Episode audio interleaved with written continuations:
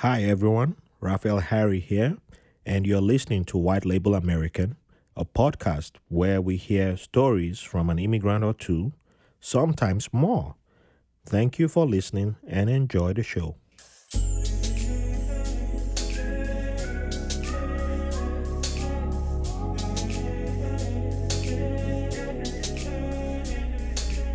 Welcome to another episode of White Label American. Thank you all for joining us today. And before we begin, I'd like to ask you a question. How old were you when you realized how important supply chain was to your life? Send your answers to whitelabelamerican at gmail.com or go to www.whitelabelamerican.com and leave an answer there via audio or written feedback. Audio is much easier, so you know, in less than two minutes, you can leave a great answer. You know, make sure you leave your name so we know who's talking. So we, you know, we don't want bots leaving answers for us. so um, you can also support the show if you like what we do and you want to give us, um, you know, you want to show your love. Um, we welcome donations and you know, you know, dollars, pounds, sterlings, euros. You know, if you want to leave crypto, uh, we can. We, let, us have a discussion about that. But, uh, yeah, yeah. You, you, guys know me by now. You know, over 130 episodes. You know, you know, we, and so for my Nigerian people, no naira, no naira. Yeah, it's not discrimination, but you know, we are easy on that. Okay, but but but the question is, will you accept uh, Ghanaian cedis? Uh, we, we, that's also added to the list. Uh, yeah, just negotiate. We'll negotiate. Just you know, convert it to dollars, euros, pounds sterling. Uh, it's not. It's, it's not about appeasing the white man. You're appeasing me. You know. You know. So it's all about love. But love me. You're showing love to me and my team. So yeah, it's a pro-black team here. So we want to expand the team. So oh, show love. Lord. You can donate. You can join our Patreon. There's bon- plenty of um, bonus content there. And if you want to, you know, um, take part in the show, but you don't want to be on the show officially, then yeah, you can be on the Patreon side of it. You know, there's stuff you find there that doesn't get released to the public. We only released some that, you know, is just mostly my voice. So that's what you heard a few weeks ago. So um, you can also buy our merch. We have t-shirts which will be changing the, the design soon. And yes, you will be getting only limited designs. I've heard of podcasts that try and you know test the waters and go into the copyright thing. Maybe I'll do that because you people seem to support that. So hey, hey, maybe I'll go steal a Beyonce design and then get that cease and desist, and then you people, you people will rush and buy it. I don't know. Oh. People seem to support that. oh, wow. I'm not saying that I will. Don't, Beyonce, please don't don't come after me. I don't. I don't have money. Uh, but most importantly, don't forget to share. Share with your loved ones. If you have a secret family, share with them. Share with everybody, even your enemies. Share with them. You know, they, they might find something new to love, and you know, give them some love. And leave five star reviews on all podcast platforms. You know, and shout out to all the guys who've been pushing us on Goodpods. Uh, yeah, we've been climbing up on their charts. We love to see it. Apple Podcasts, Spotify, everywhere. Five star reviews. Keep pushing us on the algorithms. So, with that being said, let's meet our returning guest. He was on episode 15, you know, and he made fun of me a lot. And hey, episode 15? Yes, and, was, it, and this this is you know the last episode with uh with Ose. Yeah, the last episode with say well was by the one was one thirty one. Yes, by the time this comes out, we probably wow. would have crossed one one forty. That is amazing. Yes, and that, that was that was also a different world then because that was pre pandemic. Yeah, yeah, yeah, yeah, yeah. That was pre pandemic. That's amazing. Congratulations. Thank you.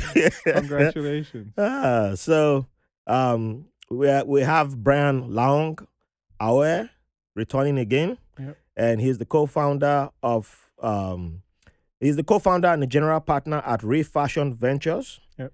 He's also the co-founder of the Worldwide Supply Chain Federation. Yep. He's an adjunct professor at NYU yep. Tandon School of Engineering. Yep. And he's an advocate for supply chain. In case you didn't hear the first time, supply chain, you know, the world is a supply chain. This is the brother who makes us know about supply chain. And we're going to be talking a lot about supply chain along with a lot of goodies, and we'll be laughing a lot on this episode. Yeah. So, welcome to the show, Brian. How are you doing today? Thank you, thank you. I'm I'm doing fine.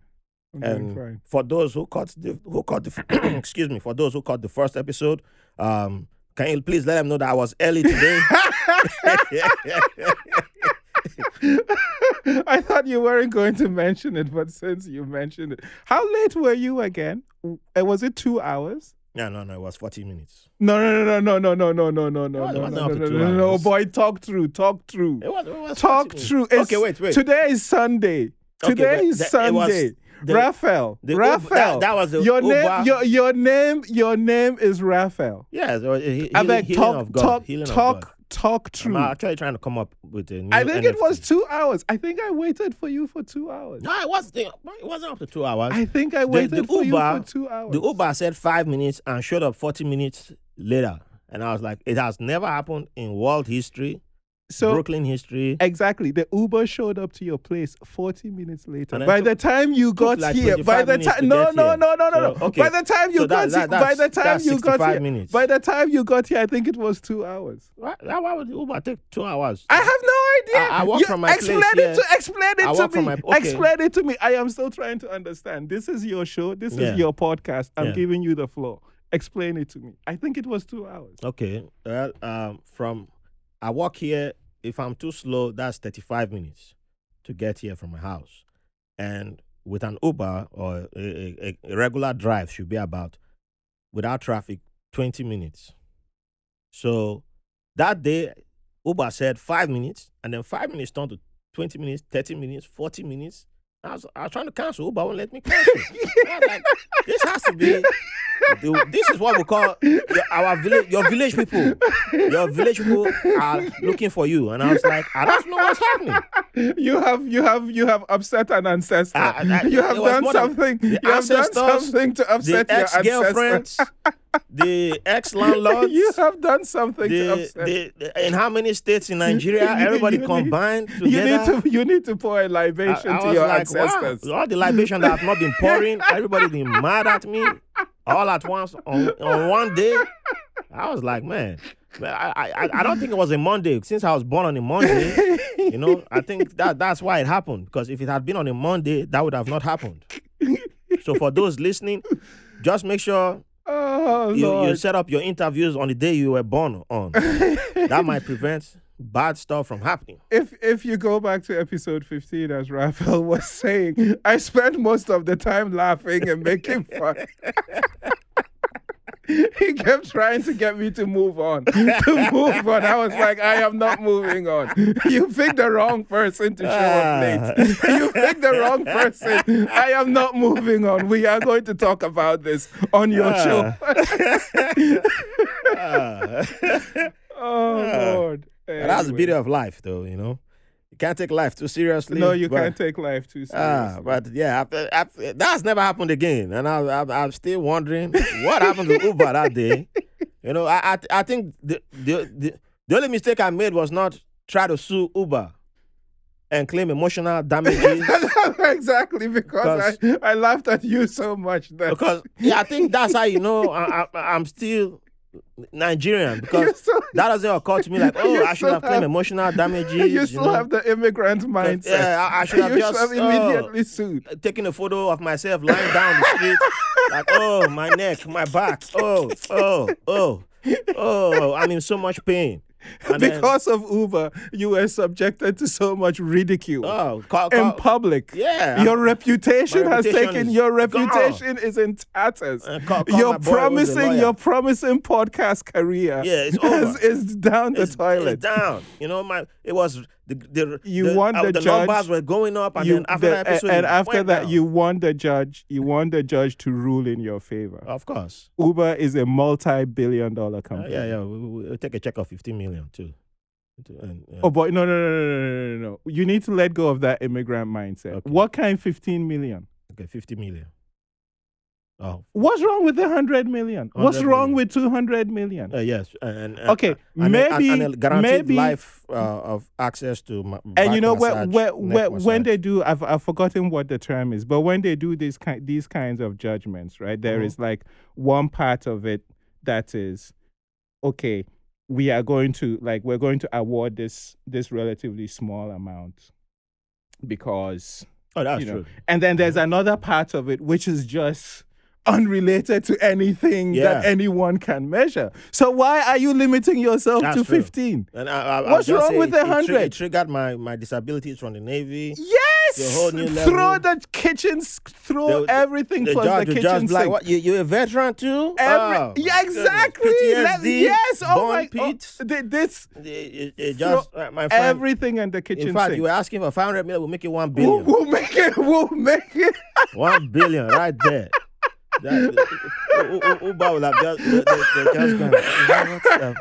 Can, we talk to you? Can, let, can we, we, Your Honor, we'll, we'll settle this. Uh, We'll settle this out. can we approach the bench? We'll, we'll, Can we we'll approach settle the bench, this. please? Um, We'll settle we- this we'd like to settle this. Um, yeah, away, away from the news and all Oh. Lord. And yeah, so that, that's why I'm trying to invent a time travel machine. You know, I'm talking to somebody. You know, we'll go back to that day. and- that's all, that's all I'm going to use mine for. so, someone's like, Oh, "Oh, do you want to go back to when you were 16 and take all the information?" I'm like, "What am I going to do?" I'm not going back when I was 16 and do all the stupid things I was doing. No, I'm just go back to that day I was late for my podcast. exactly. to episode number 15. Episode about 15. That's it. Oh, Lord. I already have my lawyer on standby. Ah. so uh, let's let's dive back to you, Brian. yeah, yeah, yeah, yeah. So one one thing that I admire about you is that you know for your um, refashiond ventures and the uh, worldwide su- supply chain uh, federation, you work hand in hand with your awesome partner, Yep. Lisa. Lisa. Yeah. And I've never known how you guys, you know, came to be together as uh, how you started your partnership, yeah. you know, Yeah, yeah. how you guys go- became a team. yeah. So how did that come to be? So I met Lisa in June of 2016. Wow. and I can't remember the date now. The the date I have in my head for whatever reason is the 8th of June and I think it was a Monday. But it was which, whichever date it was, whether it was the 8th or the 9th, it was the Monday after the CFA exams that year. Oh. So uh, I had spoken to a founder uh, about two or three weeks before the exam, and you know she was pitching me her company. At the end, I said, you know, I've kind of moved on from anything that's not related to supply chain. So you should Mhm. talk to my partner. JP, he's the person who's focused on marketplaces on our team at that time at KEC Ventures. I'm really now just focused on supply chain. Yeah. And so then she said, "Oh, you you know, I I, I should introduce you to my advisor, Lisa. She's focused on supply chains in fashion and apparel. I think you guys could have a lot to talk about." So she made the introduction. I said, "Lisa, look, I'm like three weeks from my CFA level three exam. That's the only thing I can think about. If we were to meet now, you think I'm rude. and you think I'm rude because I'll be absent minded. So let's meet after the exam. So we met uh, the Monday after my exam.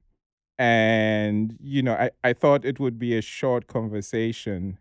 And then when we started talking, I realized that she was thinking about supply chains and technology and innovation in a way that was very similar to how how I was thinking about it. Wow. The difference is that I was looking at it from the perspective of supply chain logistics, hmm and she was looking at it from the perspective of the fashion and apparel industry. Oh, okay. And, you know, coincidentally, much like me, she had started down that journey sometime in 2015.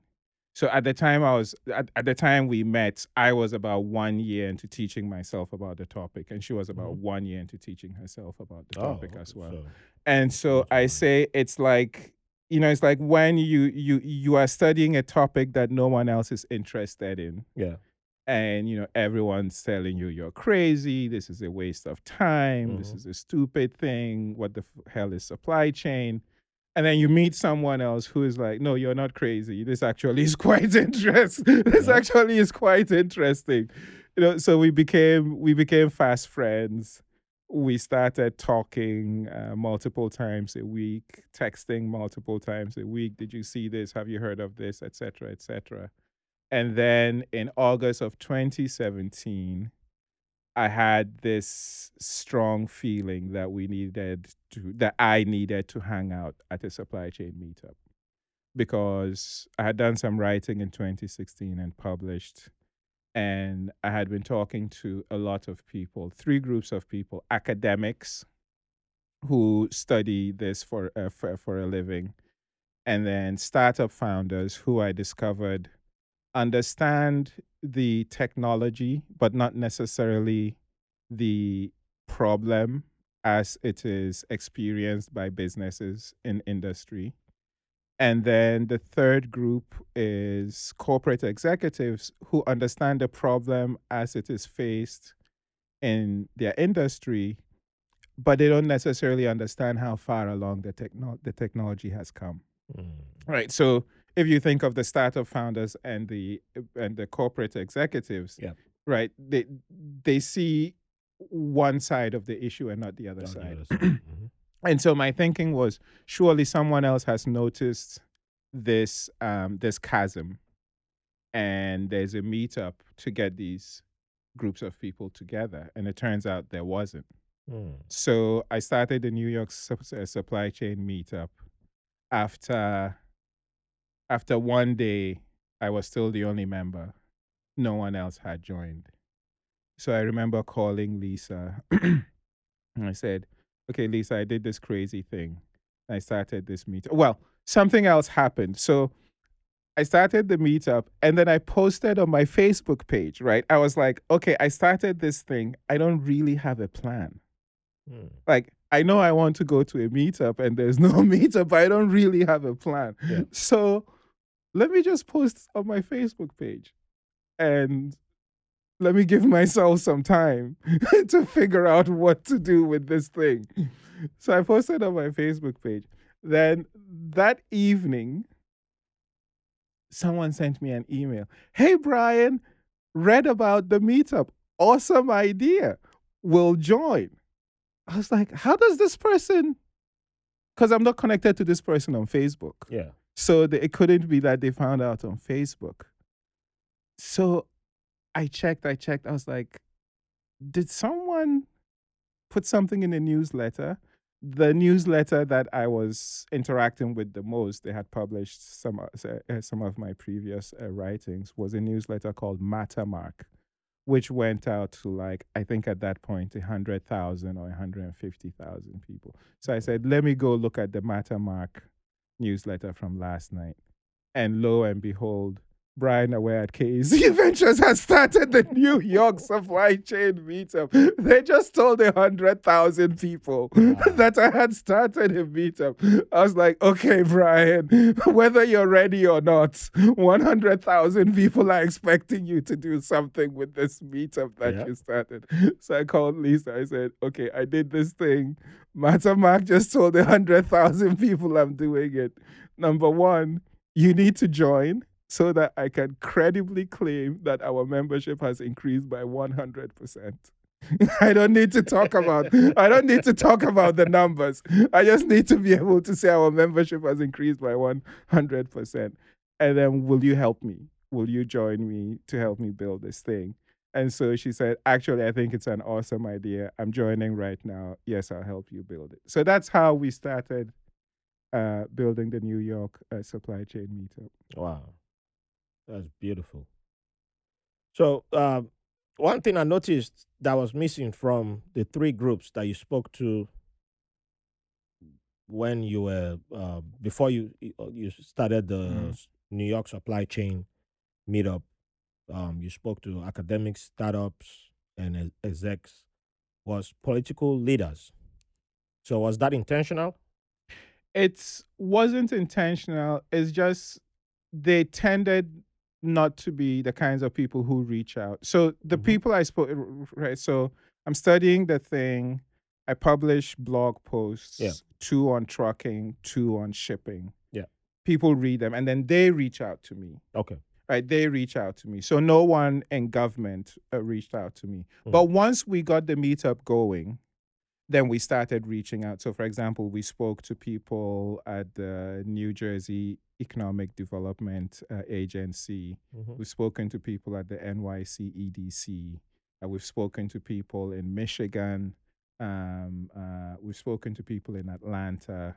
So I, I, I I agree with you. I think government has an important role to play. Yeah. Uh, if anything that has to do with supply chains, I think government has an important role to play. They they just tend not to be like they're not going to read your blog post and be like, oh my god, I Of need course. to like. they're like, what stupid blog post is I mean, this? knowing, knowing what I know now, I, I, I can see that, and uh, it's usually somebody on their team, uh, one of the aides. I think that's usually their job. Except if you have, um, I, I, I believe someone like the current um, Department uh, of Transportation Secretary. Mhm. I, I see him like someone who I think, based on his age and the, the type of, well, he's a knowledgeable guy. Guy. So I yeah. would see him as one of the rare government Yeah. officials Yeah, who that that might. that might yeah because do he, something, he's yeah. the, the way he talks about logistics uh, upgrading infrastructure yep. yeah he's he's of the mindset that Yeah. i will expect him to read the type of information that you put yeah, out there yeah, so yeah, yeah, yeah, he's one yeah. of the people who i expect Yeah, to be in a- that and and and you know the the this is actually something I wrote about in um, uh, during the pandemic. Mhm. I completely understand the approach and the attitude that people in government take. Right? They we we pay taxes and we expect them to be very very judicious yes with how they use the public's resources. Right? So they we don't want them to be running after every shiny thing Mhm. right we we don't want them to be running after every shiny thing so i i i i i I completely it, it's not like i'm upset or anything i completely understand i think it's it's our responsibility to do what we're doing till it gets to the point where it makes sense for the government to work with us if that's in the interest of of the public of the public right I it's agree. not it, it's not always in the interest of the public for the government to work with everyone but if i agree but if we do what we're doing Mhm. and we can make the case, a credible case, that it's in the interest of the public for a government agency to partner with us in some way, Yeah. then I think that's a conversation that they should be open to having. Yes, because I've I've seen uh, and heard because there, there are lots of uh, people doing different things all over the world, Yep. and everyone claims to have uh, an idea. You Yeah, know, the- yeah. this is the right way to go. Yeah, And sometimes I'm like, uh, yeah, that that that's not really helpful Yeah. to yeah, the environment. That's not really helpful to the people. yeah. But it's gonna be helpful to your pocket. to your pocket, exactly, so exactly. but uh, you know, we are currently in an age where uh, misinformation and disinformation is huge. It's huge right now. Um, you know, like we were talking before uh, the recording began, and you know, um, I was mentioning that we are in the general election season in Nigeria. So I've been on some platforms, some Nigerian um, diaspora platforms.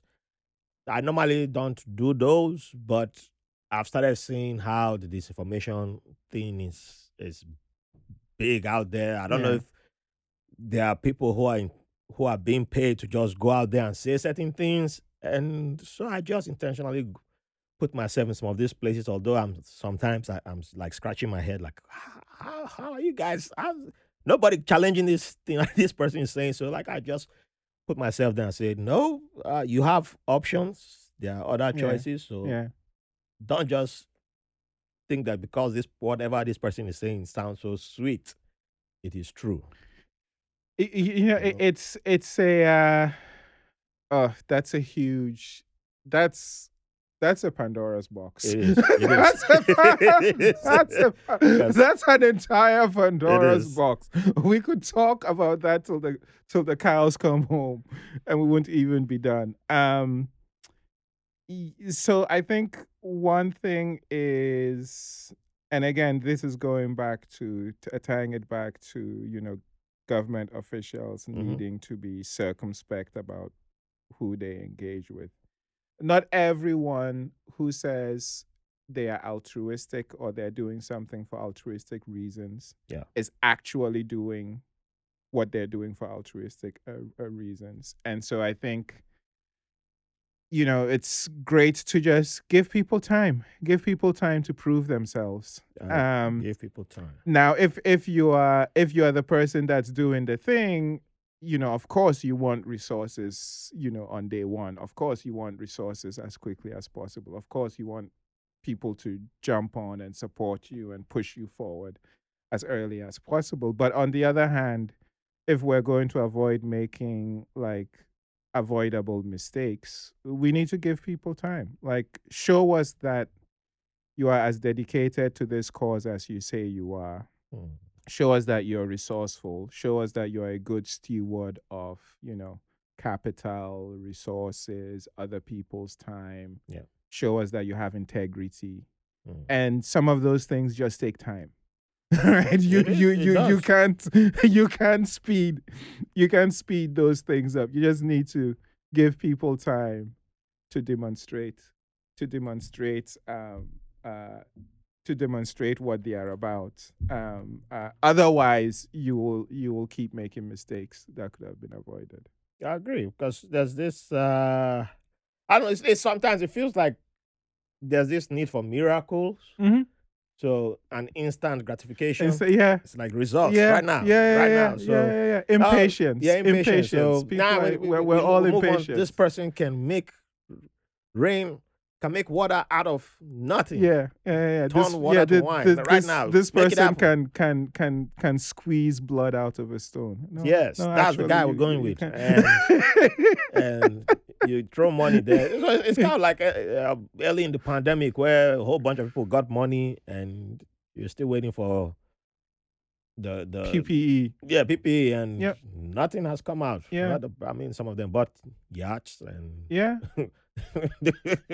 Yeah. they're still catching people up till today. Uh, now the unfortunate the unfortunate Ah. thing the unfortunate thing about that is you know not to take us off topic Yeah. that the the people who have the opportunity to you know bamboozle the government Mhm. there's a certain group of people right like historically we believe True. that these people are honest they're competent etc etc etc so they can show up and make a crazy claim we'll just throw money at them uh, now of course there's maybe some corruption going on behind the scenes right and, s- and some and some so, so so you probably remember this we tried Oh, yeah. lisa lisa Yeah. put together a team they worked on you know the worldwide supply chain uh, federation tried to use the network we've built to source PPE, right, for Mhm. for government organizations in New York and other places. And the amount of fraud that we were faced with, like people just outright lying, we can't verify anything that they've told us. It got to a point where we were just like, this isn't this isn't this mm-hmm. isn't worth it. Between between all the all the obstacles that you know government agencies were throwing at us and all the fraud Yeah. that potential private sector partners were engaging in or the potential fraud because we never actually did any deal that that that uh, went to closure i was just like yeah this isn't this isn't worth it this this the risk is too high So and our reputation is too is too is too valuable yeah. for us to to get involved with this. So at at a certain point, we just decided to stop. So the obstacles that you guys faced was that only at local level or state level, or So was that at, so uh, so it was federal? so at least so, so so one instance that I remember, right? There was, and I can't remember which agency it was, but we're talking to some people in New York City. Mhm. They're like, "Oh, we're good. We're good on PPE." And the following morning, the mayor is on TV, like practically break, uh, breaking into tears. Wow. about how there's I'm like, wait, you know, we we just talked to someone yesterday and they said, "Oh, we're good. We're fine. We don't need any help." Dang. Right? We don't want you to connect us with any suppliers that are members of your whatever your meetup or federation is. We're Yeah. we're good. And then the following morning the mayor is on TV like practically crying. He's talking to Joe Scarborough, Yeah. practically crying if there's anyone who has PPE. As for state, we never got a response from someone at the state le- uh, level. We tried all the. I tweeted at the governor. Yeah, I was he was like, tweets. yeah, he was like, tweet at me, go to this website, fill this form. Someone from our office will nothing, absolutely nothing. So after a while, I was like, look, if people are going to die, I guess people are going to die. I can't save. I can't save. The the great thing, and people sometimes people sometimes criticize me for this. They're they're like, Brian, you're so callous and so uncaring and whatnot. But but I I'm not God Mhm. right i can only do i can only do so much i can't save the world so we tried we ran into obstacles those obstacles were bigger than we could uh than we could deal with it's like you know what i'm just going to stop worrying about this mm. because if i keep worrying about this my mental health is going to suffer Yeah. and I can't have that. So that that that the actually that there was a point where I, I just I, and, and I can't remember the exact, but I got to a point where I was like, it seems very clear to me that a lot of people are going to die. And I just have to accept it. There's nothing, there's nothing, there's nothing, there's nothing I can do about it, right? Number one, it's not like we have a lot of sponsors. It's not like we have sponsors. It's Mhm. not like we've been making money from building the meetup. So it's Yeah. like these are our own resources, our own time that we're dealing with. Like I'm not going to pretend like we have the resources to make this happen. We have a network. There are people in our community who want to help and are suppliers of PPE. They have PPE manufacturing plants, or they have plants that were manufacturing something else and can manufac- uh, manufacture uh, uh, PPE domestically. Yeah. Right. But they need an agency to say, hey, we want to buy this much. Yeah. Our job is to put them in touch with the right people. And if these people are keeping us at arm's length and don't want to talk, I mean, I've done, you can lead a camel to the water. You can't You can't force it. you can't force it. You can't force it to drink. That's true. And once I made that determination, my mental health improved dramatically. Hey, that I understand. You know. That I understand. I can relate to. You know, because I, I I was seeing the tweets then. I was seeing the tweets. There was no response. So Yeah, and it's it's unfor- it's unfortunate, but you you know the other thing that I say is, um, uh, espe- especially you you know for you and I uh, and some of your other guests who grew up in other parts of the world, life is hard. it is. life is really really hard you know people die all the time for no good reason Mhm. you, you you you know there's conflicts and and tens and hundreds and thousands of people die and whatnot and every death every person that dies it's regrettable and you know you wish you could prevent it and whatnot but again i'm i'm not god. I'm not god. I'm i'm not even let's not even go as far as saying i'm not god. I'm not even the mayor. I'm not even the mayor I'm not even the mayor it- of, of New York City. Like, who the hell do I think I am? the, the, fun, the, the, funny thing is, um, the the, the former mayor, you know, he lives not not far away from here. Uh, I, I- was, you know, before he pulled out of the, the race for Yeah, Congress, I, I was seeing him a lot, almost every day Yeah. when I was going to pick up my kid. yeah. I'll be seeing him across the street. I was like, yeah, look at you, man. I see you all the thing. I guess that's when he was serious about contesting for, For, for yeah. Congress. yeah, And I was yeah, like, yeah. ah, look at you. Now you're making your face available. But, uh, there was a time when I wanted to see you. yeah. you Yeah. see you. Yeah. Yeah. You weren't always yeah. around. And then and then I would see him on voting day. That was uh, yeah. Every every almost every time I went to vote, we always voted on the same Uh, day. the, the the the point at which I lost the point at which I think I personally lost respect for him was when he was like, "Hey, we all need to be on lockdown, etc., etc." And then he's going to the gym. You know, he's he's Yeah. like he's running around in the park. I was like, dude, Ah. I was like, dude, can you focus on getting the doctors and nurses some P- some PPE Yeah. instead of going to the gym? Like, is going to the gym the most? Of, and uh, yes, I understand, right? It was a stressful time. The pandemic was in full swing.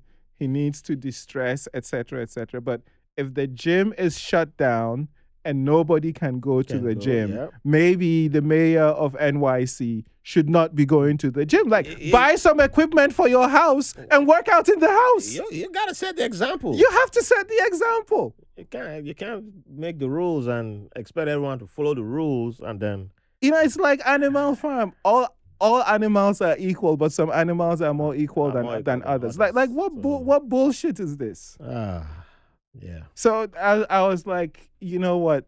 You're not even the effing mayor of New York City. Like, who the hell do you think you are? Just calm down. Stop worrying about this. Right? Mm. Every day, turn on the TV, see how many more people have died. Thank God that you're not one of them, and keep it moving.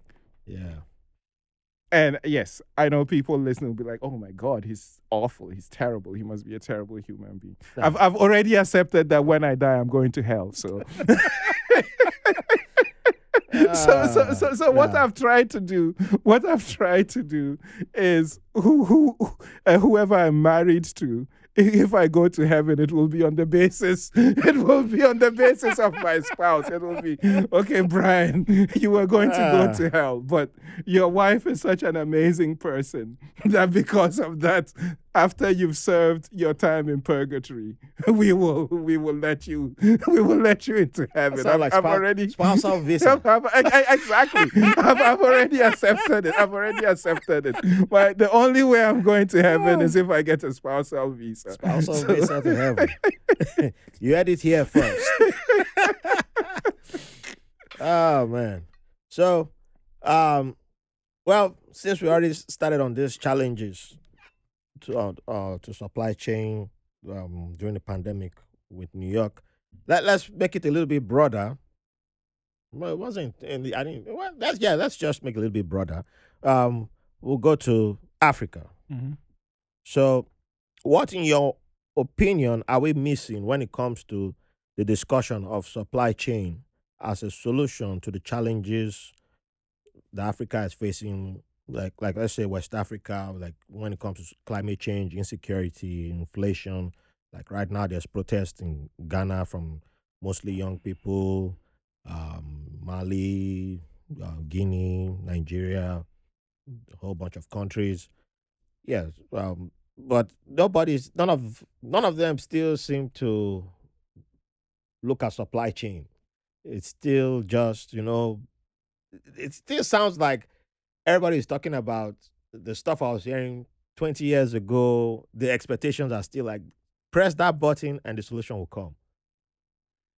So the I, I I have to give a caveat. Yeah. Before I before I say anything. Um I'm not an economist. Um and I didn't study supply chain in school. Yes. So even though I'm an adjunct at at uh, the School of Engineering at NYU, I don't have a traditional supply chain background. I didn't even work in supply chain. Um, I am completely self-taught yes. when it comes to this topic, and the focus of what I've been trying to teach myself, and what Lisa as well has been trying to teach herself, and the focus of our investment thesis at um, at Refashiond Ventures, and the focus of the Worldwide Supply Chain uh, Federation is this idea that supply chain is fundamental to everything that we do. Right. I agree. Most people might not realize it, but the world around us, like look around you in this room. hmm If you can if you can sense anything at all, touch it, feel it, see it, smell it, there's a supply chain associated with it. I agree. Right? Human civilization is built on supply chains. One hundred percent. And so when you see societies that are thriving, it's a reflection of the state of supply chains in that society. when you see societies that are not thriving, it's a reflection of of supply chains in that Mm. society. Now, just like I said before, anytime you're talking about supply chains, you know, there is a role for government Yes. and there is a role for the private sector. I think Africa's biggest problem is supply chain logistics infrastructure. Mm. Like let's not let's not get into drones, let's not get into robotics, Yeah. you know, let's not get into like advanced warehouses where you know there's software controlling everything. Let, let's not even go that. Let's just Mhm. let's just start with the basics. Yeah. Good roads, good ports, good airports, roads to connect where stuff is being produced to where it is being consumed. If there's a farmer in Kano who is growing, you know, cereals, who's growing corn and millet and groundnuts and whatnot, and the demand is in Lagos for those for that produce, do we have a road network or a rail network that connects that production with that that demand? Mm. And I think we're lacking that. We're we're lacking we're lacking that. The it hits me so as as you probably know, I don't know if we talked about this in episode 15, but during my teenage years, during a secondary school, Yes. before my WAEC O level exams, I would go to school in Wa, and then when school so so my parents live in Kano. Yes. When it was time for me to go to secondary school, they said, "Brian, you're the first, you're the firstborn of the firstborn. You have to go back home. you have to go back home to learn the culture, Yeah. the language, to know the family, etc., etc. All this, you don't speak the language, you don't know your history. It's all like nonsense. So get ready, we're sending you home, and that's a whole other conversation that we Mhm. can have. So I went to Xavier in Wa, and then when school was out of session, I would go to the village and live with my grandfather. Right. So Christmas break, Easter, Easter break, I was in the village. Uh, for the first until Form Four, about half of uh, long vacation in the summer, I was in the village.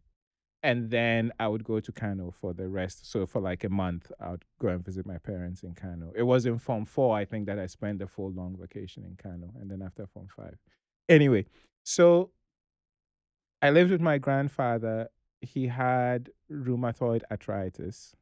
So every evening when I was at home from school, when we got back from the farm, and you know, we'd wake up at at sunrise, Yeah. would get ready, walk to, to the farm, maybe three, four miles away. Could, could could could have been longer. Stay there all day, then come back home, then walk back home in the evening. So when we got home, I would take his bike and I'd ride around the village to find him a, a medication. Because the thing is, as you know, in those in that context, you're not buying a month's supply No. of medication, right? You're not. There's no pharmacist to prescribe medication for a month. No. So I would go to the you, you you know there were two people in the village that I could get tablets from, and I'd go and I'd buy like two or three of white tablets, which he Mhm. would take, and that would. Uh, that's how he he managed to sleep at night. You know, so when you're living in that context, you just that's what you do. That's life. You just deal with it. You move on. So that was life. I never thought about it. Moved on. Um, he died in '96, uh, about six, about maybe nine months before I came to the to the U.S.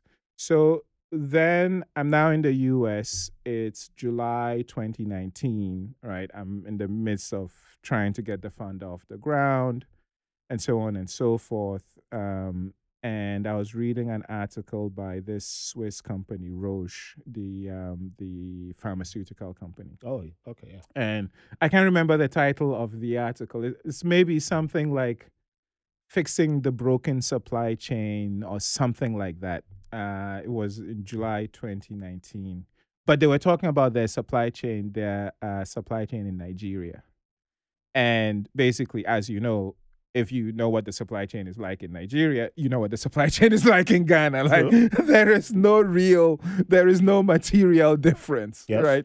The reality is, for all intents and purposes, it's practically the same. Mhm. So the thing that absolutely, absolutely floored me is they said because of all the inefficiencies in their supply chain in Nigeria, by the time their products get to the end customer, the markup is between 40% at the low end. And just to show you how crazy it is, how much do you think the high end of that range would be? Hmm. Just take a wild guess. 70? 700%. Oh, 700%. I was missing one zero. 700. 700%. Wow.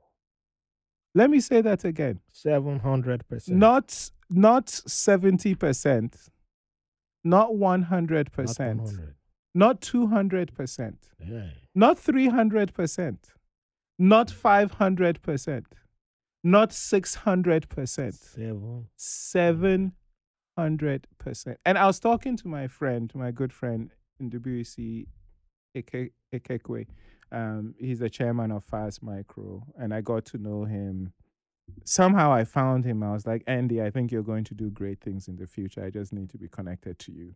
so we connected, and then he was like, Hey, Brian, you should write for Tekedia. So I wrote for Tekedia for like for like four years. Uh, Tekedia is the media arm of of his company, and so when I read it, I was just I was like, Andy, does this does this make sense? And he said, actually, Brian, I think they might be understating.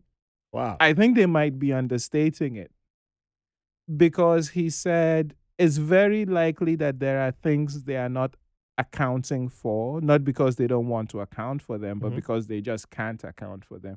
And he gave me an example. He said, okay, so, you know, there's a tomato farmer in Kano, and, you know, a truck goes to Kano, loads up on tomatoes, is trying to take them to Abuja or Lagos, but it breaks down yes. and it's it's it's stuck for two or three or four days or even a week. Mm-hmm. I'm aware of that. You know, like that's all. And I was like, you know, Brian, of course. I was one time when I was in secondary school. Yeah, our I've bus, our like bus that. broke down. Our bus broke down, and we were in the middle of the bush for one week. So, Wow. so, so, so, so, so that's entirely. It's entirely. It's. This isn't something that we're like pulling out of thin air Yeah, and the- making up. with the tomatoes, is- I, this I, is I a recall seeing reality. something like that because I, I, it's like not just that example, just you saying that. It's like the smell starts coming. This is I a reality. This is a reality, this- I remember seeing how many bad tomatoes. right? and, Tomatoes, okra, hmm any kind of vegetable, right? If you're transporting livestock, Yep. right, and you're stuck in the middle of nowhere for seven days, what Mhm. happens to whether it's chickens or goats or sheep or cows, right? Think of all the, and so he was like, "Yeah, that's seven hundred percent. I think it might be. I think it might be low." I was like, "Jesus Christ, Andy is right. I haven't been home for so long that I'm starting to, I'm starting to. So I think it's it's really just starting with the basics." hmm the roads, the airports, the ports. You know, the, we had one event. Um, uh, so once in a while, Refashiond Ventures, we get executives together, uh, uh, uh, and we get some speakers on the topic. And so we had a gentleman from Cargill. I think it was March of 2020. We had a gentleman from Cargill, and he was talking about how one of their ships was stuck in was stuck outside the ports in Lagos for like 30 days. Hmm. I mean, just think of all the how and and and you know whatever the produce is that they're trying to get into the port or whatever it is they're trying to pick up from the port, right? All those costs Yeah. have to be baked in. They Mhm. have to be baked in. They have to be baked in somewhere. hmm right so uh, I, I i really think it's starting with starting with the basics. Now the other thing the other argument we make is that at the end of the day supply chain is an economic multiplier. If you just get those basics right right just the roads the airports and that sort of thing then the tomato farmer will earn more because he is earning more, he can employ more people. Or maybe he doesn't employ more people, right? Maybe he's a subsistence farmer like my grandpa and is not really like hiring people on his farm. But because he's making more, he spends more on other goods and Yeah. services. So those merchants, they can hire more people, right? He's buying more stuff. So someone can start doing more manufacturing or whatever. But but just fixing fixing supply chains so that they function. It doesn't have to be like dramatically better than they currently function but so that they function better than they currently do it starts this multiplier effect right? The, the economy is stronger people are making more money um uh and and and then you go and then you go from there. I i, I when I read articles in which people are like, oh, we should do all this very advanced, very sophisticated technology because that's the way to go. I'm like, no, let's get the basics. let's get the You know- you know- fundamentals you know right first. Who you sound like, uh, who you remind me of. You remind me of uh, the person who he's not the favorite, but he's like if you talk to most Nigerians with internet access, Mhm. is their favorite, uh, uh, Peter Obi, who is considered as the person who might disrupt this election. Mhm. Mhm. because that's what he's he's saying. He doesn't. It's, it's not like he's coming to any solution that sounds like, oh, uh, we are going to build the the uh, we're going to turn Nigeria into America No, or turn it into no, Dubai. It's no. like the solution is the people. Le- yeah, let's it's, get it's, let's it's get in there because let's he- get I, I was listening to an interview that he had, and he Yeah. said uh, he, he traveled to uh, Morocco. He went to Egypt, and um, and they were like, "Why did you go to Morocco?" And Egypt said, "Because Morocco has." Uh, it has like the most, the best functioning ports in Yeah. Africa. Yeah. And he said, I had to go see how they are doing it. yeah Because Morocco has like 30 something million people. Yeah. Nigeria has 200 million. 200 people. Our yeah. ports are not functioning. So I have to go see how the people who have Yeah. lesser people Yeah. but functioning ports, what is working there. And when I got there, I realized it's just people. That's the difference. There are let people me see let me see if I work. uh, uh, let me see if I c- can pull up this article on my phone. And I uh, wrote I wrote an article for Freight Waves. yeah. Um, about uh, let me see, Africa logistics.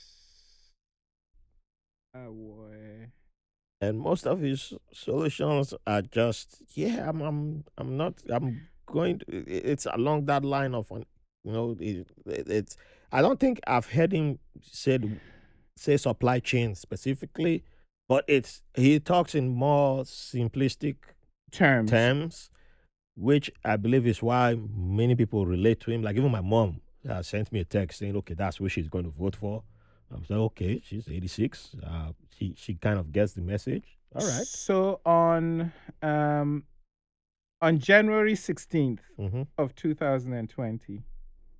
Uh, so background. I used to write a weekly column for Freight Waves. Yes, Freight. Waves is the um is the I think it's the biggest media portal uh for news about logistics and supply chain in definitely in the United States, po- uh, possibly in the world. So April 2019 to April 2021, I wrote a weekly column for them. So January 20 January 16th, 2020, it was a Thursday.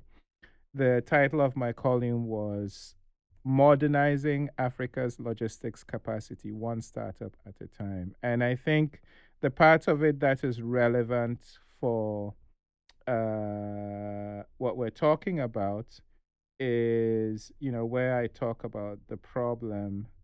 Uh, I think I called it defining the problem. So the the World Bank has what they call a they have a logistics performance index. And the logistics performance index basically ranks countries on the basics of how sophisticated or how efficient their logistics infrastructure is. Mhm. So, um, at the time I was writing the article, the most recent rankings were from 2018. They covered 160 countries. And what you'll notice when you look at the logistics performance index is that highly developed economies tend to have a high rank Yeah. On the index, and less developed countries rank lower, on the index. Mm. For that ranking, Germany had the best rank of one. Hmm. African countries don't appear on the ranking until 33. They don't appear on the index until number 33. That is South Africa.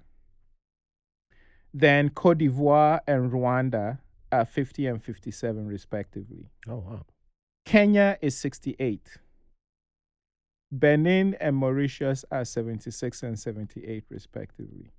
You're probably thinking, Brian, you are Ghanaian, I am Nigerian. Where are Ghana and Nigeria? Why are you holding out on me, right? Uh, That's uh, what you're thinking. I'm- you're I'm- like, I'm- let's get, you're like, I'm, you're like, just I'm just waiting for you're the like Nigeria is the biggest, the most populous country in Africa. Why, uh, why are we talking? Why are we talking about Rwanda? Let's get to. Why are we talking about Rwanda Mauritius? is landlocked by the Why are we talking about Mauritius?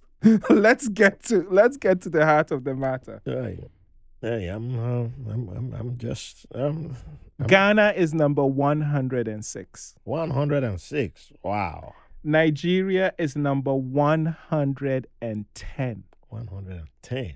Woo, woo. And I made this statement. Nigeria's position is noteworthy since it is Africa's largest economy Yeah. and also has by far the largest population of any African country. China is number 26. Vietnam is number 39. Malaysia is number 41. India is number 44. Indonesia is number 46. Turkey is number 47. Mexico is number 51. Brazil is number 56. Russia is not is at is, uh, number 75. Nigeria is number 110. Ghana is number 106. Yeah, we go big, you know. Everything's this is this is a this is a situation this is a situation in which Niger no they carry last has been carry? misapplied. It has been misapplied. No. no, no, no, no. This is not. This is not. This is this is. Ah, Oh, but but um, and then and then yeah yeah yeah. So so, so I, I actually talk about in this article. So the audience, um, if you if you remember to find this article, yeah, I'm uh, definitely gonna read that. modernizing Africa's logistics uh, capacity one startup at a time uh, at Freight Waves. So I talk about the the article from Roche that I mentioned before, and then uh, I talk about an article entitled "Aid for Trade and Value Chains in Transport and Logistics," a paper uh, uh, written in 2013, and they make the statement: one well-known connection between transport and logistics and development is in facilitating international trade transactions, which, under appropriate circumstances, boost national income, reduce poverty, Mhm. and thus contribute to economic and social development, right? That's what we were talking about before. That's what we were talking about before. And then there's another paper, uh, that's the that's the that's the um, that's the, the Roche that's the Roche paper.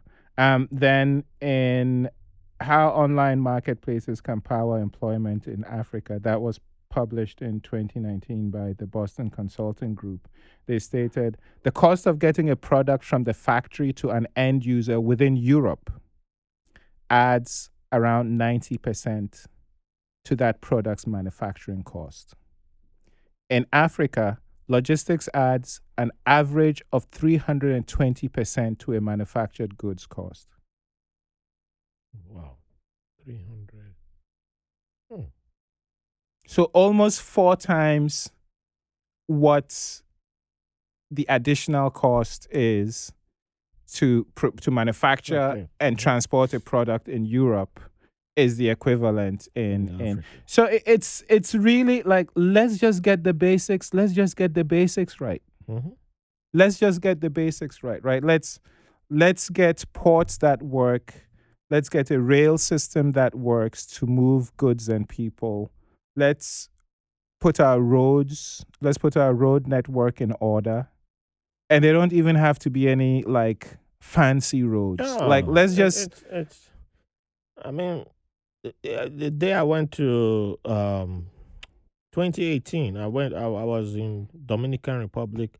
I went to Punta Cana for a wedding, and at when I came out of the plane, and I um, on my way back, that's when I it dawned on me when I saw noticed the airport and I saw the palm trees at the runway, and I was like, "Yeah, this this is Niger Delta. This is literally Niger Delta environment." yeah But when I see an airport, the all the new airports being built in Nigeria, it's literally like they're they're trying to build LaGuardia type of airport, no JFK. I'm like, why, why you guys spend no, billions? Let, let's not let's just Why you gotta spend billions let's to have a just get the functioning basics. airport? You let's can- just get the Y- basics right. There's I've I've seen airports in Mississippi, airports in Alabama. They are not the fanciest airports in the world, but they function. They, yes, get the job done. Yes, get the job. Same thing in Dominican Yes. Republic. There you have. get the I saw airlines from Russia. I saw airlines from China. I saw airlines from Turkey,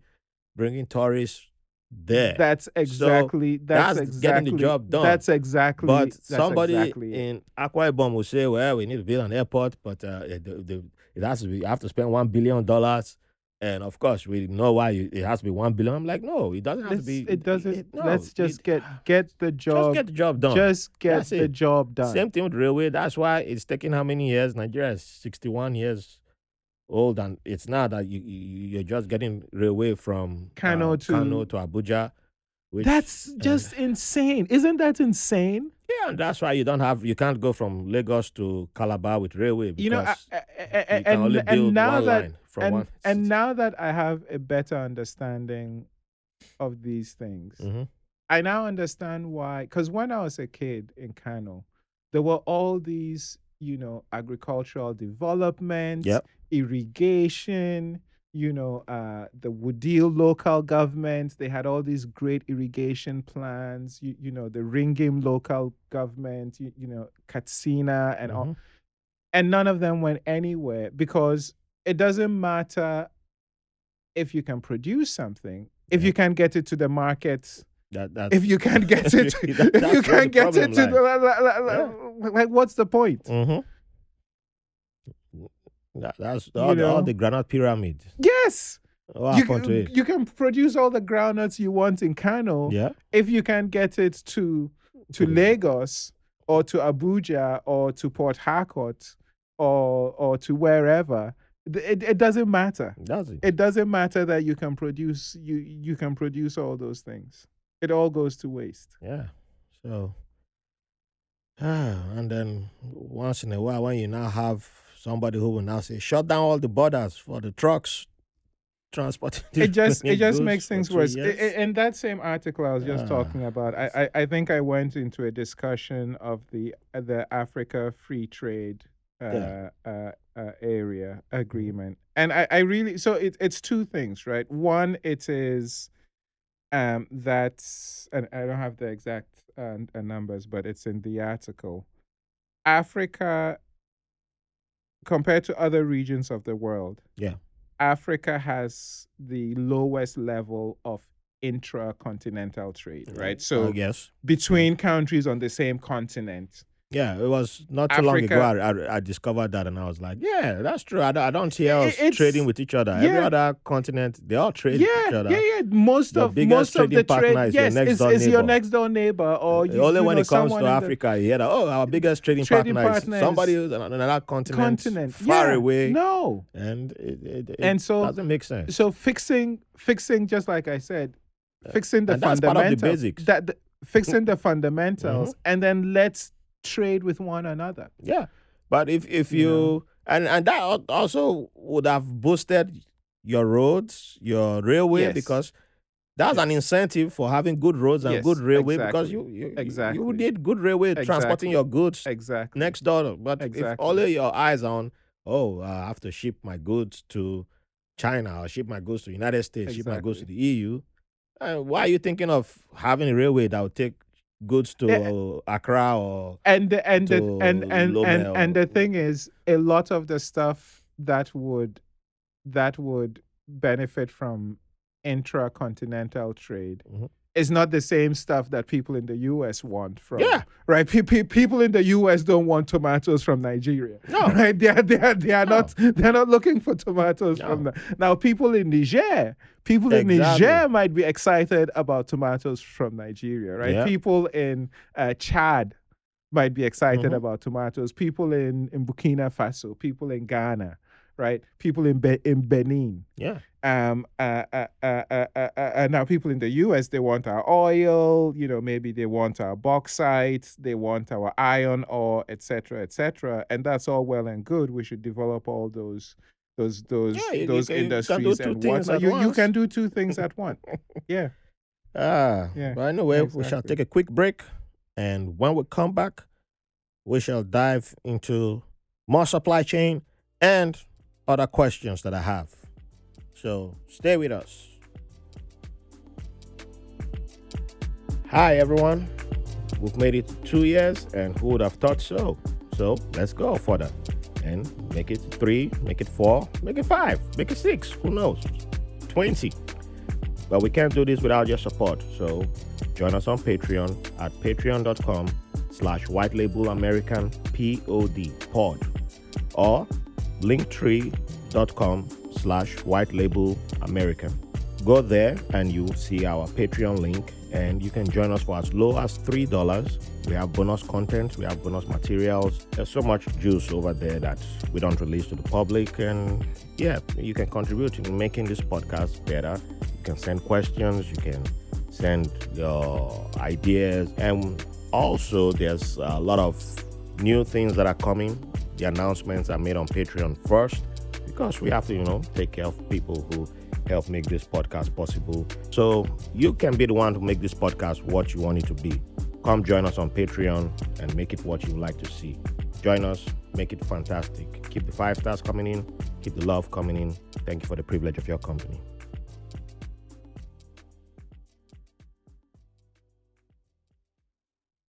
All right. when it comes to talking, I'm always.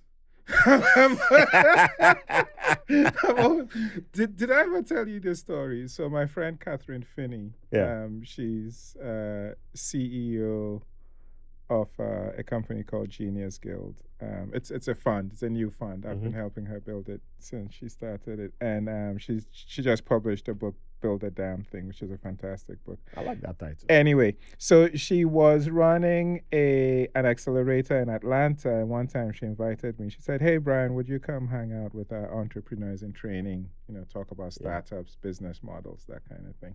Um, I hate traveling, you know, but Kathryn, I, I said, "Yes, I'll come." So I went to Atlanta, landed, and got to uh, the big incubator around 10 in the morning. Started talking as soon as I walked in. Kept talking, skipped lunch, skipped dinner. Oh no. We didn't leave till 11 at night. I was like, have I been talking nonstop since Oh, I man. arrived? since I arrived, they said, yes, Brian. You didn't even eat. You've been talking. I was like, oh my God. Anyway, the only thing I can say is I'm my mother's son. So Hey. my mother, my mother would have been proud. Uh, yep. I, I I got that too. I don't know if I got it from my mom, but uh, yeah, probably I did. Yeah. uh, so um, that's a nice segue there, because um, yeah, I haven't asked you about fatherhood.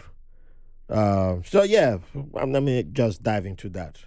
So being that you're a dad, raising a kid, and how, now you've uh, been through a pandemic. Well, we're still in a pandemic. Well, now it's now a, for some people it's an endemic, but uh, I still say we're in, we're in a pandemic. Yeah. So, how has it been? You know, this navigating this journey of fatherhood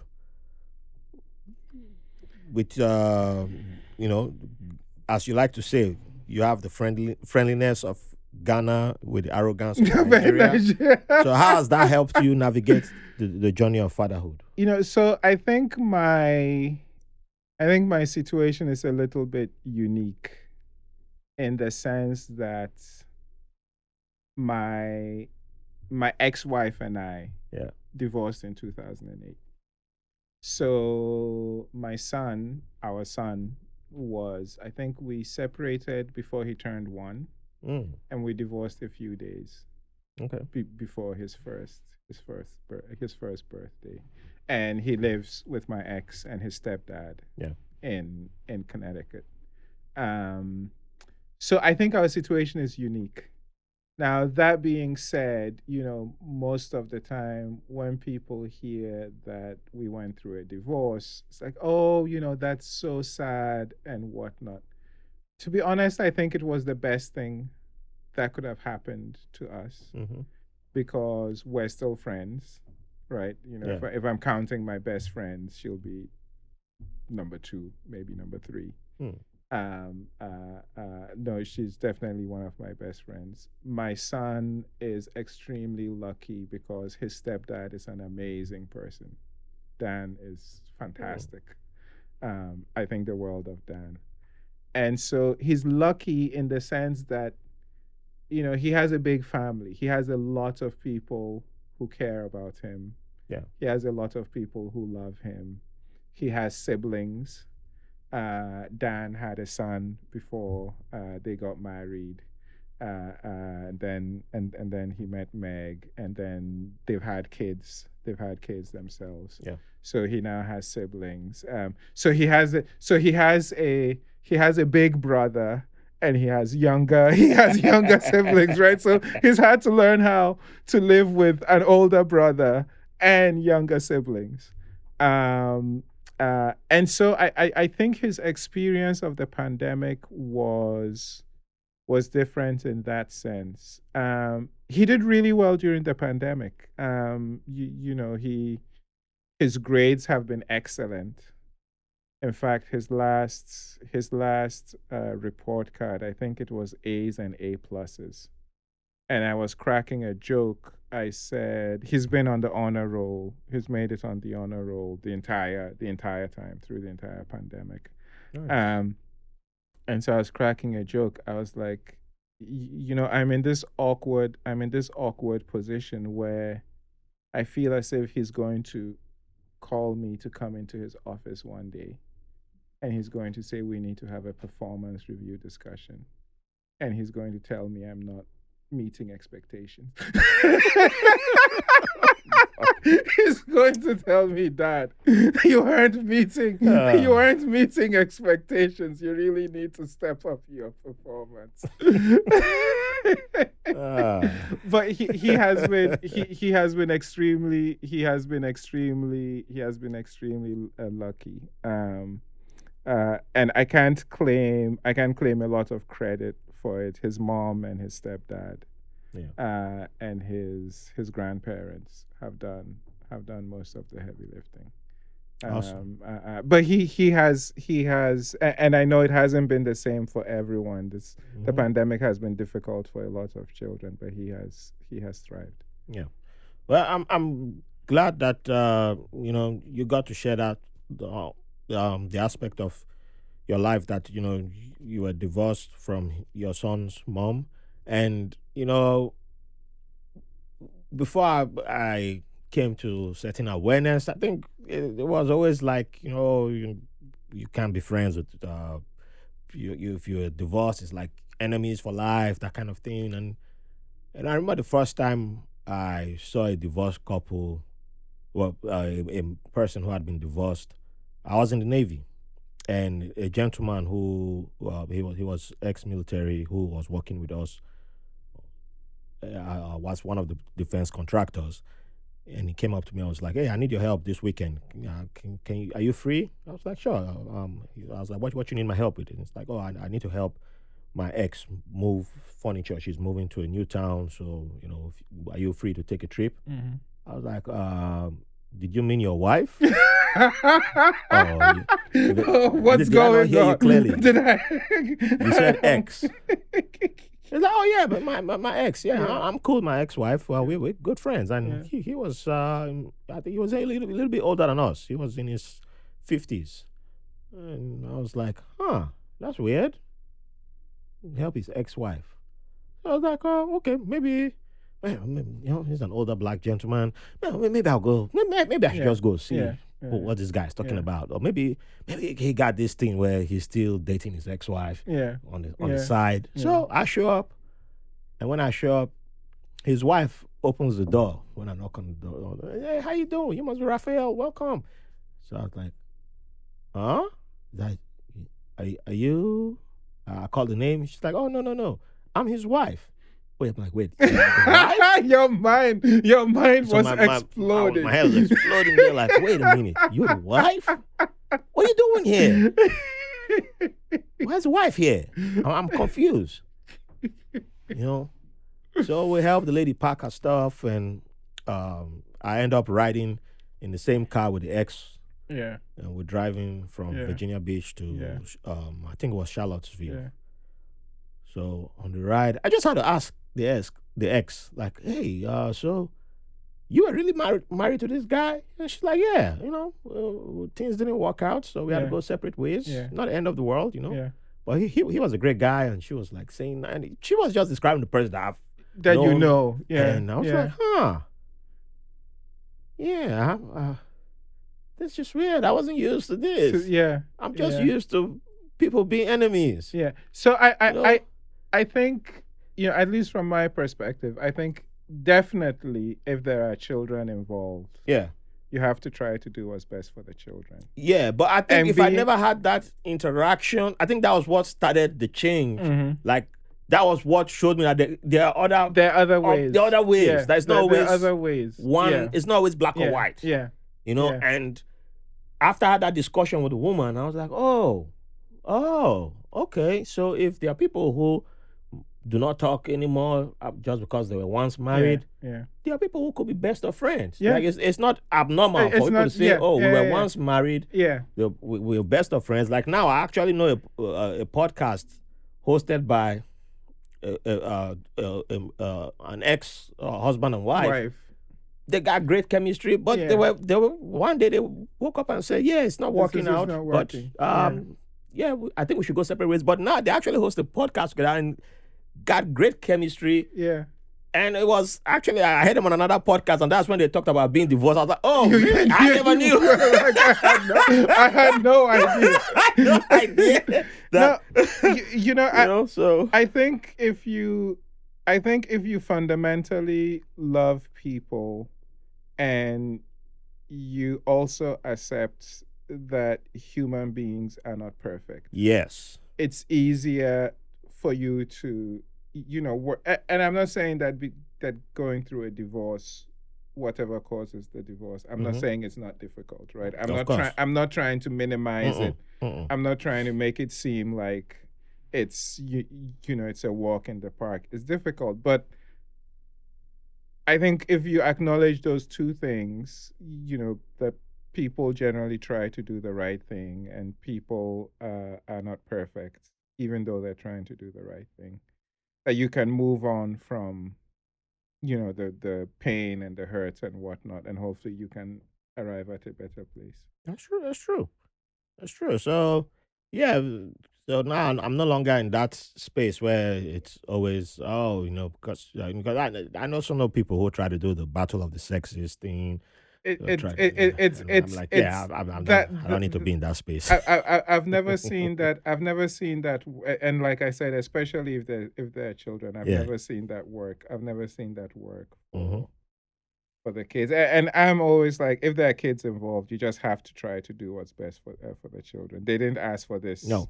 They didn't ask for this mess that you've created. Mhm. So for crying out loud, don't don't um don't cause them any more trauma than is than is necessary. Like minimize the trauma as much as possible. Yeah. So is your kid into supply chain too? you know, I'd, I'd ask. You know? I I think he I think he appreciates the topic. I don't know if I'd say he's into he's into it. I think he understands more so than someone his age. okay. So I, I'll, I'll tell you an example. There was one day I was in the car with him. We were, I think we were driving to Stamford to do something. And he asked me, So, Dad, what exactly is a supply chain? So, you know, I started trying to explain it, and he was about nine years old. I started trying to explain it, and in my in my head, I, I, in, in my head, I was like, "How do I explain this so that a nine year old will understand?" So as I was explaining, he stopped me and he said, Oh, so what you mean is the reason we should always check on Amazon if we want to buy something is because they have an amazing supply chain and they can bring what you want to your house while you're playing video games. Nine years old, he Hmm. wants to play video games. go. the only thing he cares about is video games. I was like, you know, you understand what a supply chain. There you chain- go. You I was like, you y- Yeah, you that- have got start. you have got the you understand the essence of what a supply chain is. You understand the essence. Hey, start young. But it also it also made me realize something how much of a challenge the companies that are competing with Amazon have Mm, if the way a nine year old understands supply chain Yeah. is through their experience with Amazon, Amazon. Mm. you know. Ah, gosh. So, That's but that's point, but, but but but but that's a completely different. That's a completely different conversation. oh man. Yep, that's uh yeah, that's yeah, that's something that uh yeah, it is a c- completely different. this is like Walmart. Mhm. Uh, who else? Target. Who else? Yeah. All those other companies. Costco. Costco, you Mhm. know, all those companies that are competing with Amazon in some way. Yeah, I mean today's kids they don't know they don't really know um mom and pop shops. They don't. They don't. It's They yeah, don't. Amazon is, is well is all they know. They, they, they expect uh like even Clara says it too. She she's just like my daughter says, you know, you, you, you go buy go buy that stuff on the internet. right, right. Go get it. Go to Amazon. Like, I, I want Miss? Marvel costume. go, go go on the internet and buy it. I said, What? Exactly. You go on the internet and buy it. Yeah. I said, What you mean go on the internet and buy it? Yeah. go on the internet and buy it. Yeah. I want I want that I want Miss Marvel costume and the bangle too. Go on the internet and Go, buy go, it. go on. Exactly. I said, girl, you don't, you don't, you don't work like that. I, I even know how much the costume costs. Go on the internet and buy it then. Oh, I'm like. I'm like, jeez, like, you know what? Um, it's all right. I'll, I'll, I'll- go check how much it costs Cost, first. yeah. and then ask one of my friends, "Hey, can, can you sew that costume too? Like, she won't know. I'll just go out when, when she's at school. I'll go get it and come back. Oh Uh, yeah, it came on. It came in the mail. came in the mail. Wrap it up. Yeah. Put it in a box. Yeah. Oh yeah. so yeah, um, let me start to wrap it up because uh, yeah, you know, I, don't think I'll have enough time to go everywhere I would love to go with you. Yeah. But uh, yeah, so we'll definitely plan for a part three down the line. But um, yeah, let me see. Where will I go? All right, let, let's go. Let's stick with the fun questions. So since we already have you here, let's see. Um, Yeah, let's see if this question will change from last time you were here. Cuisine. Has your favorite cuisine changed? So actually, this evening, Mm-hmm. and I'm excited to get back home. I'm going to make amala with a ewedu and okra soup. Oh, this That's, man, what, this that's man. what I'm going to. this man wants to That's what I'm change going. my appetite. Every time, every time you come here, you always change my appetite. That's what I'm going. And I was. I took a walk. So this morning I walked 15 miles, and uh, while I was walking, I was on Twitter, and I found this tweet by someone in Nigeria. Was his? He was like, "Oh, I finally decided to try." Amala with ewedu soup. I was like, "Yep, that's what I'm having this evening." I was like, "That's what." He has a video. He has a video of him eating. I was like, "Yep, that's what I'm doing this evening." I'm So, have you made amala before? Yeah, yeah, yeah, yeah. I know how to make it. Okay. Yeah, I've never tried making amala I, before. I, I, just I- eat it. Amala, eba, uh, well, is, uh, if you- pounded- if- is pounded- the easiest. pounded yam. Eba, tuwon- Eba is tuwon- survival. Like, tuwon- tuwon zafi, the whole. I, I can make all of. oh, you can make your own stuff. Yeah, yeah. There's a friend. I know you don't like traveling, but in case you ever make it to Manchester, UK, she's been on the podcast too. By the way, my my, my friend who's from uh, northern Nigeria, Mhm. uh, from Gombe. She she actually makes um, food from northern Nigeria in I think- Manchester. What's the name of her business? Oh, uh, uh, Is it Northern Northern something? I think I think I follow You her follow on, her on on, on Instagram? Instagram. yeah, she has. Uh, let me just pull up. Uh, You know the the problem with following people on Instagram. On a day when you are looking at white rice with one kind ja- uh, japajantis mhm. thing like this, they'll post a video of Tuonzafi with uh, da miyan kuka, or or Tuonzafi da miyan taushe, or or something like that, and I'll be like, man, I didn't need to see. This is not the day on which I needed to see to see this. I'm sitting here with white rice. and one kind jagwajantis, one kind jagwajantis stew like this. You're showing me to Tuanzafi with all this yummy soup. Oh yes, you, you're you're following her uh, Elamisi Northern Taste. Yeah, yeah, yeah, yeah, yes. Yeah. Yep, yep. Yeah, yeah, yeah, yeah. Yeah, Yeah.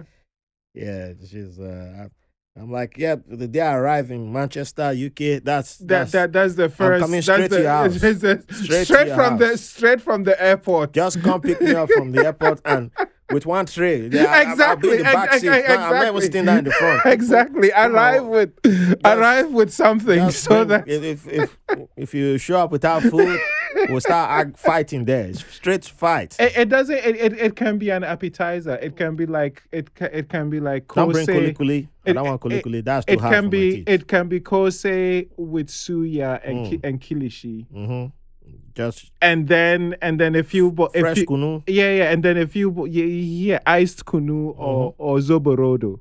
Yeah. Right. It doesn't have to be anything I, I, don't, I don't think I want Zobo. Don't bring Zobo because uh, my my Mexican neighbor made. I, I didn't realize that you know you you know you know how was it like two years ago I realized that Zobo is hibiscus. Yeah, yeah. Zobo is high. What, what, what did you think it was? Nah. Ah, the things you'll be discovering in your adult years. You- you is- know, is- is- all you know, I sold Zobo You, you in said- Ibadan. you I didn't even know it was hibiscus I was selling. it's it's it's so there, there's two so zobo is there there are there's a at home uh, zobo is the red is Yeah. the red one Mhm. then there is a white one Oh, and a white the the white the white uh, z- uh, zobo is used in groundnut soup oh. it's a delicacy it's used in, in groundnut soup like Oh, you okay. you only Uh, make s- s- a- in- Sarah, oh, I hope you're listening. Just that's the one I would drink. I don't know. red. I don't know. I don't know what it's. I can't remember what it's called in northern Nigeria, but in northern Ghana, uh, that soup, the groundnuts with the hibiscus uh, flowers, is called uh, uh, jojo. Okay, well, say, And when you- she will figure it out. and when make, you- make that one for me. When, that when one you when you make when you make that with TZ, oh boy, Mhm. it's yeah. okay, so it's it's something else. that, that's the one. You, you, you, make that one for me too. That's the one you, you make for me. That, that's the one we eat. So you make that one. Sa- Sarah, when I come to Manchester, make that one for me too. Because yeah, when, when I found it, it was actually no, it was it was. I think the first person that tried to tell me that um I think the yeah, but when I think when I was in the Navy, my okay, that was meat pie. That was meat pie when my Trinidad to Tobago uh to, Tobagan uh sister Mhm, introduced me to their store in uh Norfolk mhm.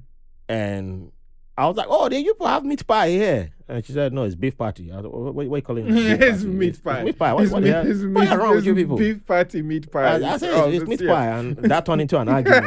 And, you know, I was, I was, I was, I was still JJC from Nigeria. You know, I was still, it's like, girl, what's wrong? You, you people from Trinidad Tobago, what, what are you calling? Well, She what's said, no, meat pie is different. This is meat pie. This is beef party. Oh, okay, okay. That's the same mindset that was when somebody mentioned, oh, uh, hibiscus. yeah, Yeah, hibiscus. yeah, you want to drink? And I tasted. I said, "This is zobo. What, what do you mean? Hibiscus. what do you mean hibiscus?"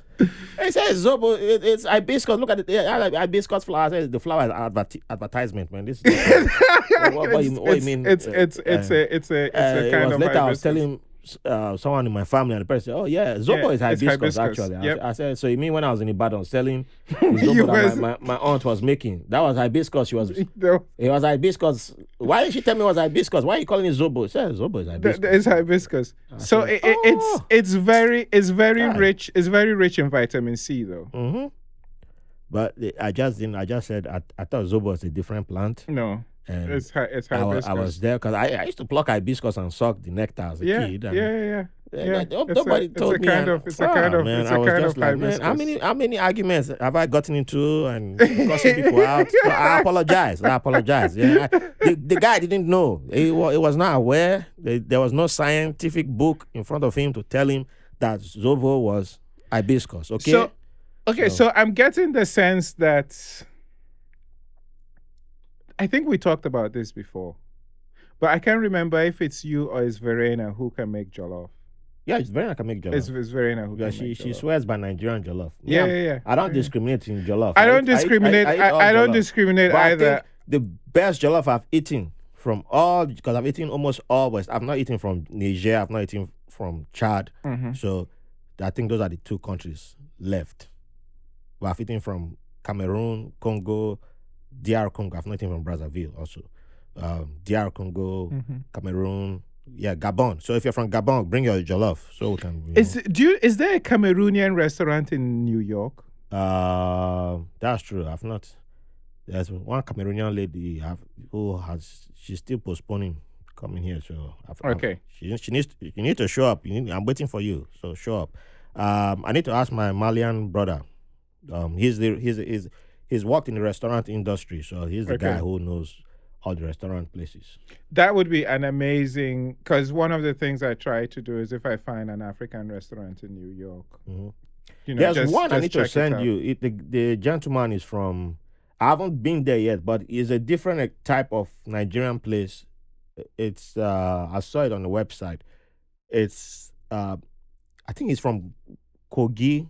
So it's food. The food, most majority of the food there is mostly central to northern Nigeria. Oh yeah, he yes, I would. there. I would But love to. the this it's not a regular style restaurant. He Mhm. makes it like everybody there has to be like in a circle. a, a communal, communi- a a, communal a communal thing. Yeah, yeah, yeah, Yeah. Yeah, I'd love to check it out. Yeah, so I, I just need to I'd love to, to. send you the. I'd love The to link. check it. I, I, I just my uncle some time ago brought me uh, kuka. So kuka is um, baobab tree leaves, Oh, dried and ground. I don't think I've ever. Had And I, I finished it some time ago. Twanzafi the the uh, da miyan kuka. I've only had It's baobab juice. There was a Senegalese place that I thought was going to open at the Albee Square Mall. mm-hmm. Food. Uh, you- you- there- there's a food court court. Yeah. downstairs Yeah. at the, the, the mall. Uh, And you have food from almost everywhere in the Yeah. world. But I met the guy, the there was a, the Senegalese guy was there just like the week they opened. I happened to run into him and we had a great chat. He knew food from almost everywhere in West Africa yeah, yeah. and he even gave me free food. And after that day, I've never seen them again. yeah. The restaurant business is hard, man. Mhm. The restaurant business is tough. Even when your the produce and ingredients you rely on for whatever cuisine you make Yeah. are easily are easy to to source. Mhm. It's a difficult business. So I just think about you know people who are running African restaurants. I'm like, man, this has to be, this has to be really, Yeah, really, um, really, really hard. The the Malian guy who I referenced, I haven't released this episode yet, Yeah. but by the time he, uh, this episode comes out, I would have Yeah. released episode.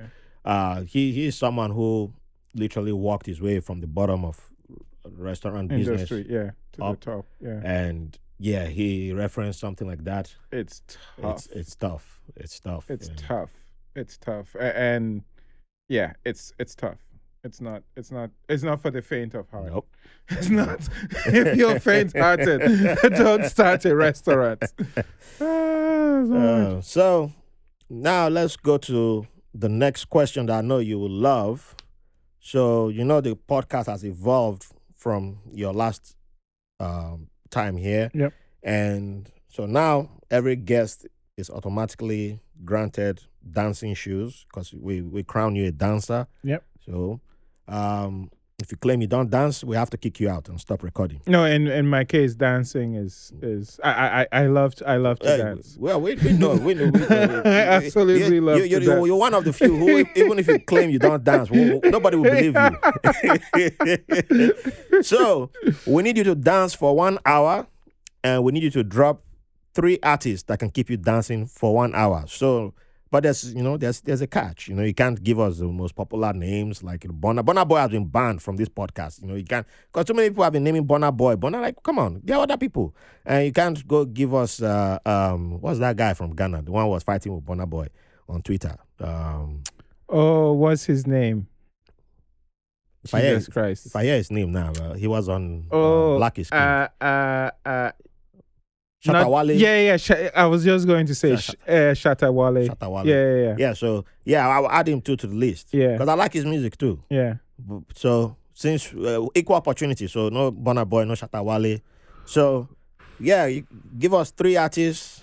You know, you can give us somebody from Kano. I don't think there's any Kano musician that has been uh, mentioned on this podcast. If you want, and uh, you can. I know Beyonce's album is out now. I love the Beehive. You can all donate to the podcast or buy merch. You know, you know, but uh, no Beyonce also. So the and I can't, uh, uh, you know, this really is a trick question. Yes. so Mbilia Bel, Hmm, I know that name. Oh, she from Congo. yes. Yeah, she's im- on im- uh, im- Clara's uh, playlist. Mbilia Bel, uh, Tabu Ley. He's also he's also from he's also from Congo. Hmm. Um, Someone- Someone's betraying Ghana and Nigeria. and then well, no, I'm not going to give you names. Like Start, start, like, start sharpening your knives. no no no like like like obviously Get on your Twitter now. No, no, no. Like, like, like, obviously, there's going to be a lot of Ghana and Nigeria on my playlist. Like, if I gave you Ghanaian and Nigerian artists, like, I would not be expanding the conversation. I'm all about expanding our sphere of knowledge and that sort of thing. I am sure a lot of your listeners have maybe never heard of Mbilia Bel. They've never heard of Tabu Ley. Um, uh, let's throw in some Ebenezer Obey. Let's throw Oh, in man, and let's old school oh there. oh what was this woman's name that I used to have a crush on? Oh. uh, um, Oh Sabena? no no no no. Sabena. Uh, Onyeka on on uh, uh, on Onyeka. Onyeka Onwenu? Yes, yes, Onyeka Onwenu. are you the Let's- first let's- person to mention Let's Onyeka throw in let's throw in some Felix Liberty. Let's throw in some Chris Okotie. You know, let's Oh, Felix let's throw Liberty. in, yes, let's throw in Felix some of Liberty. Yes, um, he let's lives- let's I, I used to throw walk past in, his let's, house. Let's throw in some of the some of the people that you, Ooh, you I know to go look up today's- video. today's today's artists are standing on the shoulders Yes, of those yes. people, right? yes. The the the Burna Boy, Davido, Zlatan, Fireboy, Yes. that- right? yeah, that's Uh, true. That's, uh, that's oh, true. what's uh, what's her name? Oh, the Um, uh, the um, queen, the queen of Afro beats, Um, Yemi, Yemi Alade. Yemi Alade. Yes, Yemi Yeah. Alade, right? They're all standing on the shoulders of these, You know, I, I, I used to walk past people. the house that was claimed to be Felix Liberty's house as a kid. Yeah, The few times I walked from school, yeah, it was like, that's Felix Liberty's house. yeah, yeah, yeah. It was an uncompleted building, by the way. those are those are the people who you know, back in I forgot that name. when we were Felix Liberty. when we were kids, Mhm. right? Those were I wonder what happened to him. That was the he's still alive. soundtrack. Uh, uh, that was the the soundtrack of our childhood, Yeah. A- and and a lot of these music. Oh. Charlie, Charly Boy was on um, the program that I, I usually go on, the, the forum that I, I, I attend. yeah, He was interviewed last week. Was it last weekend? And then Nigerian internet cut him off. you you you know who I forgot to mention? Oh. Shina Peters. Hey, Shina Peter, Afro Juju. She Afro That Juju. guy, the first that first two albums. that first. I don't think there's any there's any artist That's- that has come close to that first album in my lifetime that people will, people would lose their minds. ooh. People I've never would, seen anything like that. People would lose. People would lose. The whole their, country. They would lose their minds. Sir Shina Peters. Such exactly, Sir Shina Peters. Sir Shina Peters. Ooh, And man. then uh uh uh, Son, uh, S- Sunny Ade. well, we've had obviously. Sonia there on Yeah, the podcast. yeah. That- that's yeah, one. yeah, yeah. But Sir Shina Peters, that Sashina album. Oh, Peters. Oh, man. exactly. It- you just play the whole from beginning You to just end. from beginning to, From beginning to the you, end. you Dance, don't dance, need to dance. do you don't need dance, to do, dance, yeah, dance, and forget your sorrow. exactly exactly that, that that's that's all you need Oh man, that's a good one. That's a good one. All right, final question. What would you like to leave the audience with? It could be a quote from one of your articles that you've written, could be a quote from one of your tweets, could be a quote from one of the books that you've read, or could be from one of your you've written a book too. So, uh, from one of your lectures. So, f- your freestyle moment, or it could be from one of your Felix Liberty songs. there, there, there's a there's a book i bought while i was a cfa candidate it's called hell week Hell Week. hell week um i'm going to butcher this but you, you you actually might know about this more so than i do. But apparently when you are going through training to become a navy seal hmm there's a week when most people like this is the week during which we're going to separate the boys from the men Yes. to decide who has what it takes to remain a navy seal and who has been clowning around for this entire time right and one of the one of the messages he gives early in the book is that you are capable of more than you think Mm.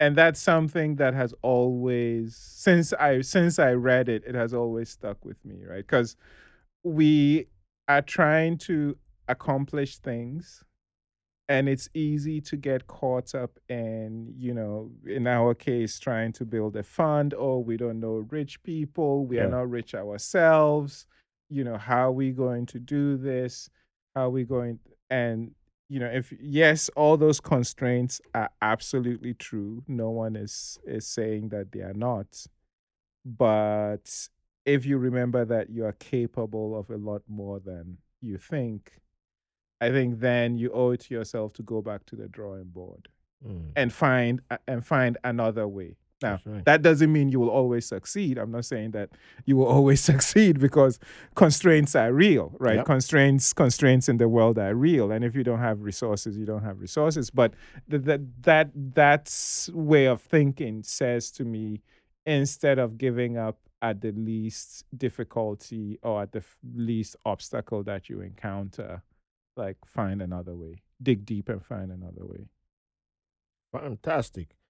Please tell the people where they can find you. So it's quite easy. Uh, my name, m- my last name is A O A E H Aoaeh. If you type Brian Aoaeh into Google, um, you should find me on LinkedIn. You can find me on Instagram. I'm on Twitter. Um, uh, yeah, uh, I have a blog, Innovation Footprints. Our fund's website is refashiond.com.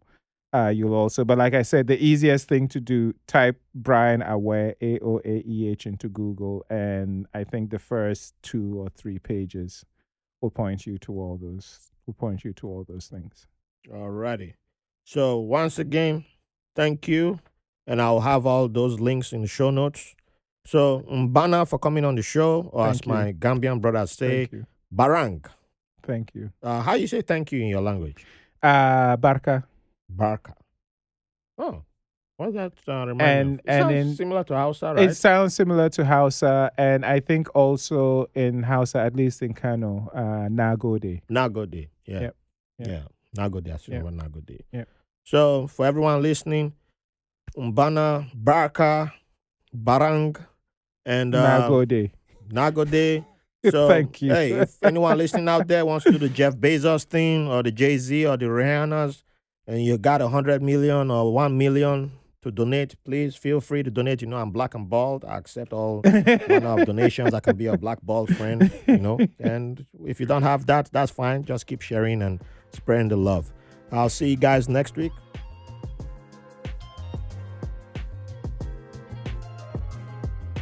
Thanks for listening to White Label American. If you enjoy the show, we'll appreciate if you rate, review, and subscribe to the podcast wherever you get your podcast from. If you have any questions, comments, or have someone who will be a good guest on the show, or you want to be on the show, send us a message at whitelabelamerican at gmail.com. And make sure to follow us on Facebook and Instagram at White Label American. Thank you for your support.